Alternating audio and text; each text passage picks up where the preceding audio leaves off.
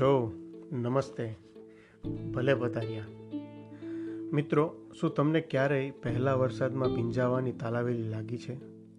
શું ક્યારેક કોઈ શાકના વઘારની સુગંધ આવ્યા પછી એ શાક ઝાપટી જવાની તાલાવેલી લાગી છે?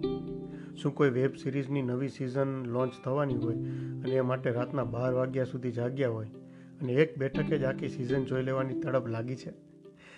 આવી જ તાલાવેલી તડપ મને આ ગુજરાતી પુસ્તક માટે લાગેલી. તો આજે એ પુસ્તકની વાત કરશું. તો હું છું તમારો દોસ્ત અને હોસ્ટ કૃષ્ણસિંહ પરમાર અને તમે સાંભળવાનું શરૂ કરી દીધું છે પોડકાસ્ટવાળો અલગ મલકની વાતો. તો આજે વાત કરશું વિશ્વ માનવ અને નોર્થ પોલના લેખક, હા એક્ઝેક્ટલી જીતેશ દોંગા, ગામ સરંભડા, તાલુકો જિલ્લો અમરેલી, વાયા ચલાલા. છે ને ઇન્ટરેસ્ટિંગ ઇન્ટ્રોડક્શન આવા જ ઇન્ટરેસ્ટિંગ એમના નવા પુસ્તક, રામબાઈ સોરી ધ રામબાઈની આજે વાત કરશું. તો મિત્રો, જીતેશ દોંગાની નવલકથાઓ શરૂઆતમાં ધીમે ધીમે બધું મજબૂત બાંધે છે. ધીમે ધીમે મને પટાવે, ફોસલાવે છે. મને આમ તેમ રમાડે છે. થોડો થોડો મીઠો તડકો આપે છે. અને પછી અચાનક મને ધડામ દઈને એવા તે બ્લેક હોલમાં ફેંકી દે છે, જ્યાં મને મારું ભાન નથી, સમયનું ભાન નથી, જીવ કે જીવનનું ભાન નથી. હું એ હું નથી. હું બીજું દ્રવ્ય બનીને પીગળી ગયો હોઉં છું અને વાર્તાનું ગુરુત્વાકર્ષણ મને પળભરમાં માણસ તરીકે બદલી નાખે છે. આ શબ્દો મારા નથી. આ છે ઈસરોના સાયન્ટિસ્ટ તેજસ દવે સાહેબના, કે જેમણે આ ધ રામબાઈ પુસ્તક વિશે એમનું મત આપ્યો છે જે પુસ્તકની પાછળ પ્રકાશિત થયો છે. આ શબ્દો તમે જ્યારે પુસ્તક વાંચશો તો તમારો અનુભવ કંઈક આવો જ હશે. કદાચ તમારા શબ્દો અલગ હોય, ભાવ પ્રગટ કરવાની રીત અલગ હશે. પણ જે કોર અનુભવ છે પુસ્તકનો, એ મને લાગે છે કે બધાનો આવો જ રહેશે. તો સૌથી પહેલી એક વાત કરીએ કે શું છે ધ રામબાઈ? તો આમ તો ધ રામબાઈ એટલે આ પૃથ્વી પર જીવાઈ ગયેલું એક સત્ય. પણ માર્ક ટ્વેન કહે છે એમ કે truth is stranger than fiction આ રામબાઈ પણ કંઈક આવી જ છે. લેખકના શબ્દોમાં કહું તો રામબાઈ કોસ્મિક ફેરીટેલ જેવી છે. અને આથી વધુ કહેવાની લેખક પણ ના પાડે છે. જ્યારે પુસ્તક વિશે ઇન્ટ્રોડક્શનમાં કહે છે કે આ પુસ્તક શેના વિશે છે, તો લેખક ખુદ એમ કહે છે કે અહીંયા કહેવું કરતાં અનુભવ વધુ સારું રહેશે આ શું છે? એ વાંચશો એટલે ખબર પડી જ જશે ને એટલો વિશ્વાસ લેખક પોતાના ઉપરનું કહે છે. અને મને પણ એવું જ લાગે છે કે આ વાત અત્યારે અહીંયા કેવી પણ એટલી યોગ્ય નથી કે શું છે આ પુસ્તકમાં. પણ એક વાત છે કે કંઈ સ્પોઇલર ન આવે એ રીતે આ પુસ્તકની વાત તો કરીશું જ. ધ રામબાઈની આપણે વાત કરીશું. તો સૌથી પહેલી એક વાત આમ મૂળ કરીએ તો બે વાત એમાં છે કે આમ આખું પુસ્તક બે ભાગમાં વહેંચાયેલું છે. મેઇન પાર્ટ વન અને પાર્ટ ટુ. એમાં પહેલા ભાગમાં અને બીજા ભાગમાં ચાર સિઝન છે. પહેલા ભાગમાં ચાર સિઝન અને બીજા ભાગમાં ચાર સિઝન છે. અને તેની અંદર દસ, બાર, અગિયાર અલગ અલગ એપિસોડ છે. આમ તો કોઈ વેબ સિરીઝનું વર્ણન લાગે આ બધું. એપિસોડ સિઝન પણ આપણને ખબર છે ઘણીવાર કોઈ ઇન્ટરેસ્ટિંગ વેબ સિરીઝ હોય, તો એમાં કેમ એક પછી એક એપિસોડ જોવાતા જ જાય. એક એપિસોડ પૂરો કરો તો બીજું જોવાનું મન થઈ જ જાય. તમે રહી ન શકો. બસ એવું જ, જ્યારે આ પુસ્તક વાંચો ત્યારે થાય છે. મારો તો અનુભવ એવો જ રહ્યો છે કે એક ચેપ્ટર પૂરું કરો તો તમને એમ થાય લાવ બીજું વાંચી લો. પુસ્તક પૂરું ન થાય ત્યાં સુધી મૂકવાનું મન થાય એવું નથી. એટલે જ મેં કીધું ને કે વેબ કોઈ ઇન્ટરેસ્ટિંગ વેબ સિરીઝ જેવું જ આમાં પણ અનુભવ થશે. પહેલી નજરે આમ જ્યારે મેં જ્યારે ઇન્ડેક્સ જોઈ આ બધા ચેપ્ટરના નામ, તો મને મારા મગજમાં સૌથી પહેલું પુસ્તક આવ્યું ઝવેરચંદ મેઘાણીનું સૌરાષ્ટ્રની રસધાર. મને સીધી એની જ યાદ અપાવી કે ઘણા બધા ચેપ્ટર બધા ભાગો. અને જ્યારે વાંચો તમે, તો અલગ જ ખેંચાણ હોય. દરેકની કંઈક અલગ જ મને પણ થયું. અને મેઘાણી સાહેબના પુસ્તકો જેવી જ આપણી તડપદી ભાષાની ખુશ્બુ જ્યારે વાંચતા હોય ત્યારે એમાંથી સતત તમને એ ખુશ્બુ અનુભવવા મળે. એ મારો પણ અનુભવ રહ્યો છે. બાકી જ્યારે પુસ્તક વાંચીએ તો એ રીતનું કંઈક એમાં લખેલું છે કે તમે જ્યારે વાંચતા હો તો તમને એવું જ થાય કે આ આખે આખું દ્રશ્ય તમારી સામે ભજવાઈ રહ્યું છે. તમને એવું લાગતું જ નથી કે હું અલગ અને પુસ્તક અલગ. જેવું એક વખત વાંચવાનું શરૂ કરો, તો તમને ન ખબર પડે કે ક્યારે તમે એ વાર્તામાં એ પાત્રોની સાથે ઘૂસી ગયા. તમને એ પાત્રોમાં જ ક્યાંક એની આજુબાજુ જ રહેતા હોય. બસ એવો જ અનુભવ કંઈક એમાં થાય. તમને સતત એવું લાગે કે આ દ્રશ્ય અલગ અલગ જગ્યાએ જે ભજવાઈ રહ્યા છે અને તમે ક્યાંક એકાદ ખૂણામાં ઊભા ઊભા એ જોઈ રહ્યા છો, કાં તો એની બાજુમાં ક્યારેક બેઠા છો, ક્યારેક તમે એ દરેક પાત્રોની સાથે ચાલતા હોવ, એમની વાતો સાંભળતા હોવ, વચ્ચે તમારો પણ આપણે ક્યારેક કોઈક વાર્તા સાંભળતા હોય અને હકાર કરતા હોય ને એમ કે હા હા, તો તમે પણ એમની વાતોમાં હા પુરાવતા હોય. ક્યારેક તમને કોઈ પાત્રોને ગુસ્સો આવે તો તમને પણ ગુસ્સો આવે, એવું પણ બને. એટલે જ લેખકે કીધું જ છે કે જે આ પાત્ર છે, તો એક દરિયો છે.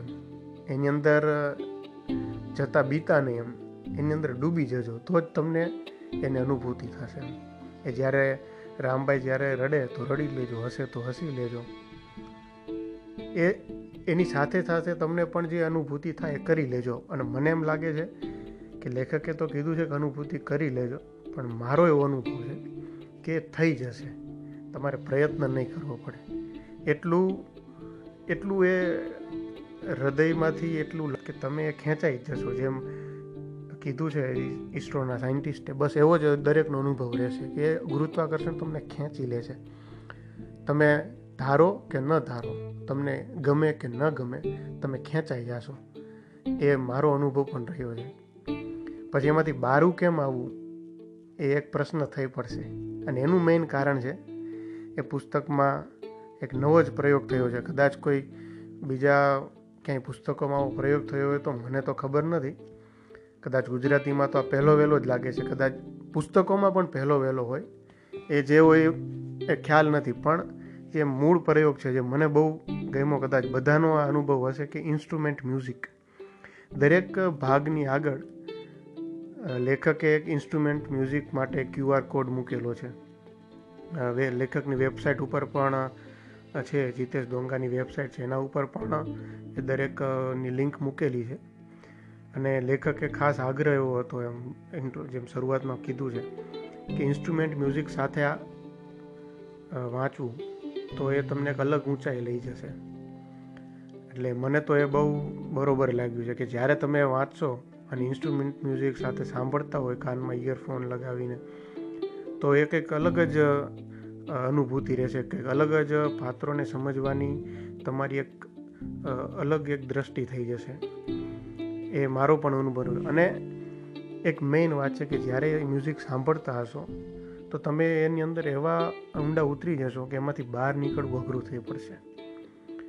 તમને સતત એવું લાગે જ્યારે વાંચતા હોય કે તમે રામબાઈની આંગળી પકડીને ચાલો છો. તમે કેમ એના કોઈ ભાઈબંધ હોય કાં તો એના કોઈ નજીકના હોય અને તમને કેમ એની સૃષ્ટિ બતાવવા નીકળી હોય? કે ચાલ, મારી આંગળી પકડીનું તને બતાવું કે હું કેવું જીવન જીવી ગઈ છું. તને ખોટું લાગે છે ને તો હાલ હું બતાવું તને. બસ આવું જ અનુભવ મને રહ્યો કે તમે જેવું વાંચો કે રામભાઈ તમને આંગળી પકડીને લઈ જાય. એનું જીવન નાનપણથી માંડીને જે છેક આખું મંડાયેલું છે, અવનવી કોસ્મિક ફેરીટેલ જેવી એની લાઈફ એ તમને જાતે જ બતાવે. અને એ અનુભવ સતત રહે. જ્યારે વાંચતા હોય ત્યારે અનુભવ તમને સતત થતો રહે. એમાં કંઈ નવું નથી. એ જે બધા અલગ અલગ પ્રકરણો છે. એના નામ પણ આમ તમે જોશો તો બધા બહુ મજા આવે. ઇન્ટરેસ્ટિંગ નામ છે. કે નામ વાંચીને એમ થાય કે આમાં શું હશે અને બહુ જ યોગ્ય નામ આપેલા છે બધા એમાં પણ એ જ્યારે તમે એમાંથી પસાર થશો, તો એ દરેક એક કહેવાય ને એક એક અલગ અલગ એક મને એવું લાગે છે કે આ રામબાઈ એક મુસાફરી છે. એ રામબાઈ તમને મુસાફરીએ કોઈ બુલેટ ટ્રેનની ગતિએ નહીં લઈ જાય. પણ તમને ધીમે ધીમે ક્યારેક ચાલતા, ક્યારેક બળદગાડામાં બેસાડીને, તો ક્યારેક કહેવાય ને ફાસ્ટ મોટર કાર કાં તો ટ્રેનની ગતિ એ તમને લઈ જશે. પણ એ દરેક જગ્યાએ એક સરખી ગતિ નહીં હોય. ક્યારેક તમે એની સાથે પગપાળા ચાલતા જશો. ક્યારેક તમે થોડીક તમને એમ પણ એ મુસાફરી કરાવશે કે તમે થાકી ગયા છો. હવે થોડુંક ક્યાંક સ્પીડવાળી ગાડીમાં બેસીને સફર કરી લઈએ. પણ એ સફર તમને એની સાથે કરાવશે. ક્યાંય તમને એકલા નહીં મૂકે. વાંચતા વાંચતા તમે ભૂલી જશો કે હું કંઈક વાંચું છું એમ. તમને એમ થશે કે હું કંઈક જીવું છું, હું કંઈક જોઉં છું. અને સતત મનમાં એક સાતમા પડદે એક આશ્ચર્ય રહેશે કે આ હકીકતમાં શું થયું છે આવું? શું આવું હોઈ શકે ખરું? અને એ જ પ્રશ્નોનો તમને રામભાઈ પોતે જ આપતી જશે. અલગ અલગ સ્ટેશને જે ચેપ્ટર છે હું એમ કહું છું અલગ અલગ સ્ટેશન છે. દરેક સ્ટેશને તમને કંઈક ને કંઈક એના જવાબો મળતા જશે. અને એમ જ રામભાઈ ટેલિસ્કોપ લઈને એની પોતાની જીવન ગાથા આપણને બતાવશે. ક્યારેક લીલી તો ક્યારેક પીળી. બસ આવી જ જીવન ગાથા આપણને એની આંગળી પકડીને કરાવશે, એની મુસાફરી કરાવશે. અને વચ્ચે ક્યારેક વાંચતા વાંચતા એક જગ્યાએ એવું પણ થાય કે હવે બહુ જ ધીમા થઈ ગયા. હવે તો આમાં કંટાળો આવે છે. કંટાળો તો નહીં કહું, પણ એમ થાય કે હવે હવે એટલી આની લાઈફ ઇન્ટરેસ્ટિંગ નથી. રામબાઈનું જીવન પહેલાં જેટલું લાગ્યું એવું હવે ઇન્ટરેસ્ટિંગ નથી લાગતું. આવો મનમાં વિચાર આવે. મને આવ્યો હતો કદાચ આવશે. એક વચ્ચે સ્ટેજે અને ત્યાં જ જાણે રામભાઈ હોતી હોય. કે વાચક, હાલ, પાછો તું મારી યારે હાલ. તને આટલી બધી શું બોરિંગ લાઈફ લાગે છે મારી? હજી તો ઘણું જોવાનું બાકી છે. હજી તો આ અડધો પડાવ જ થયો છે. અને એમ કહીને રામભાઈ પાછી આપણને આંગળી લઈ જાય. થોડાક સમય પૂરતું જે એવું આપણને લાગતું હોય કે આ તો ઇન્ટરેસ્ટિંગ નથી. એક જ બ્લેક હોલમાં જે ખેંચી લેવાની, ફેંકી દેવાની વાત છે ને અનુભવ થશે. અચાનક જે એક તત્વની અનુભૂતિ, તો એ અનુભૂતિ એક જગ્યાએ થશે જે માનવામાં ન આવે, જેના ઉપર વિશ્વાસ ન કરી શકાય. એવી ઘટનાઓ, એવો અનુભવ એમાંથી મળશે અને એ સમયે જે ઇન્સ્ટ્રુમેન્ટ મ્યુઝિક છે એનું કામ કરે છે. એ ઇન્સ્ટ્રુમેન્ટ મ્યુઝિક કાનમાં એક બાજુ વાગતું હશે અને એક બાજુ તમે એ દ્રશ્ય જોતા હશો. તમને એમ થશે કે તમે ત્યાં જ બેઠા છો, ત્યાં જ જોવો છો અને એ દ્રશ્ય જકડી લે છે. તમે દ્રશ્યની અંદર દ્રવ્ય બનીને એમાં ભળી જશો. તમારું પોતાનું અસ્તિત્વ એ વખતે રહેશે નહીં. અને હું જે કહેતો હતો ને કે એમાંથી બહાર નીકળવા માટે ઇન્સ્ટ્રુમેન્ટ મ્યુઝિક બંધ કરવું પડે. તો એક એવી જગ્યા છે, એક એવું દ્રશ્ય છે કે ત્યાંથી તમે બહાર નીકળવા માટે ઇન્સ્ટ્રુમેન્ટ મ્યુઝિક બંધ જ કરવું પડે. તો જ તમે જે જગ્યાએ તમે એમાં જે અંદર સુધી ગયેલા હશો, એમાંથી બહાર નીકળશો. અને તો જ આગળું, આગળનું જે ચેપ્ટર છે કાં તો આગળનું પેજ, તો જ વાંચી શકશો. નહીતર ત્યાં જ અટકી જશો. એ આગળ જવા માટે ત્યાં મ્યુઝિક બંધ કરવું પડે છે. એવો મારો અનુભવ છે. કદાચ ઘણાનો હશે જ. પણ આવી રીતે અને એ જે એક ભાગ અને પછી બીજો ભાગ જે શરૂ થશે, એટલે એક કહેવાય ને બીજો ભાગ તો આખો જ મારી દ્રષ્ટિએ તો પ્રશ્નાર્થો અને આશ્ચર્યોથી ભરેલો છે કે સતત એમ થશે કે આમ થોડું હોય અને જ્યારે એ ખબર પડશે કે આવું થયું તો આશ્ચર્ય થશે એમ, એટલે ઉદ્ગાર ચિહ્નોથી ભરેલો આખો બીજો ભાગ મને તો લાગે છે. પહેલો ભાગની આખી મજા અલગ છે અને બીજા ભાગની આખી મજા અલગ છે. એટલે શું એમાં છે એ અત્યારે હું નહીં કહું, કારણ કે તો પછી જેનું મૂળ જે ખેંચાણ કાં તો જેનો રસ છે એ જતો રહેશે, જે એટલે જ લેખકે કંઈ આ વાત કરવાનું ટાળ્યું છે પુસ્તક વિશે કંઈ કીધું નથી એટલું બધું. તો હું પણ એ કહીશ કે વાંચો તો પણ ક્યાંય વચ્ચેથી ન વાંચું. જો આ રામબાઈની આંગળી પકડીને એની જિંદગી જોવી હોય, રામબાઈના ટેલિસ્કોપથી એનું જીવન આખું તપાસવું અને મજા એની લેવી હોય તો હું તો કહું છું કે પ્રસ્તાવનાથી પણ આગળ જ્યાંથી શરૂઆત થાય છે, ત્યાંથી જ વાંચવું. એક એક શબ્દ ને એક એક લીટી તો જ એ તમને એના વિશ્વમાં ખેંચી જાય. જો વચ્ચે ક્યાંય પાનું ખોલીને એમ થાય કે આ ચેપ્ટરનું નામ સારું છે ને વાંચી લઉં, તો એ મજા નથી. અને ખબર પણ નહીં પડે કદાચ, પણ એ તો જ એની મજા આવશે. અને તો જ એ તમને ખેંચી જશે, એમાં ના પણ નથી. એવો મારો અનુભવ પણ રહ્યો જ છે. એ વાંચશું એટલે એમ પણ થશે કે આ સાચું થોડું હોય, ખોટું પણ લાગશે. પણ એ સત્ય વાર્તા જ છે અને જ્યારે પુસ્તક પૂરું થાય તો પાછળ એ વાર્તા પાછળની વાર્તા પણ આપી છે. જેનું લેખકે કીધું જ છે કે આખી પુસ્તક વાંચીને પછી જ વાંચવું. તો જ મજા આવશે, નહીંતર એ પાછળની વાર્તા સીધી વાંચી લેશો તો પુસ્તકનો રસ નહીં રહે. એ પણ ફેક્ટ છે. પણ એ વાંચશો એટલે બધું તરત એ બધું મેચ થઈ જશે. એમાં કહેવાની જરૂર નથી.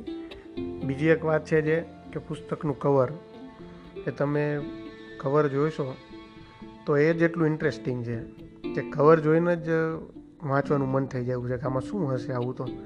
અને દરેક સિમ્બોલનું દરેક આકૃતિનું કંઈક મહત્ત્વ છે એ તો વાંચો એટલે ધ્યાનમાં જ આવશે. પણ ઘણું બધું છે. એ તમે જે બે હાથ, સ્ત્રીએ ઊંચા કરીને જે જોવો છો એ આખું એનું એક વિશ્વ છે. એ વિશ્વ કેવું છે એના માટે તો પુસ્તક વાંચવી રહી. એના વિશે તો હું વધુ નહીં કહી શકું. પણ એટલું કહીશ કે રામબાઈમાં જે પુસ્તક છે તો એમાં રોટલો પણ છે અને અડદની દાળ પણ છે. એમાં કૂવો પણ છે અને ડંકી પણ છે. સિંહણ પણ આવશે, પણ આવે અને ઘાટ પણ આવે. તો ઘણું બધું આવું મળશે તમને.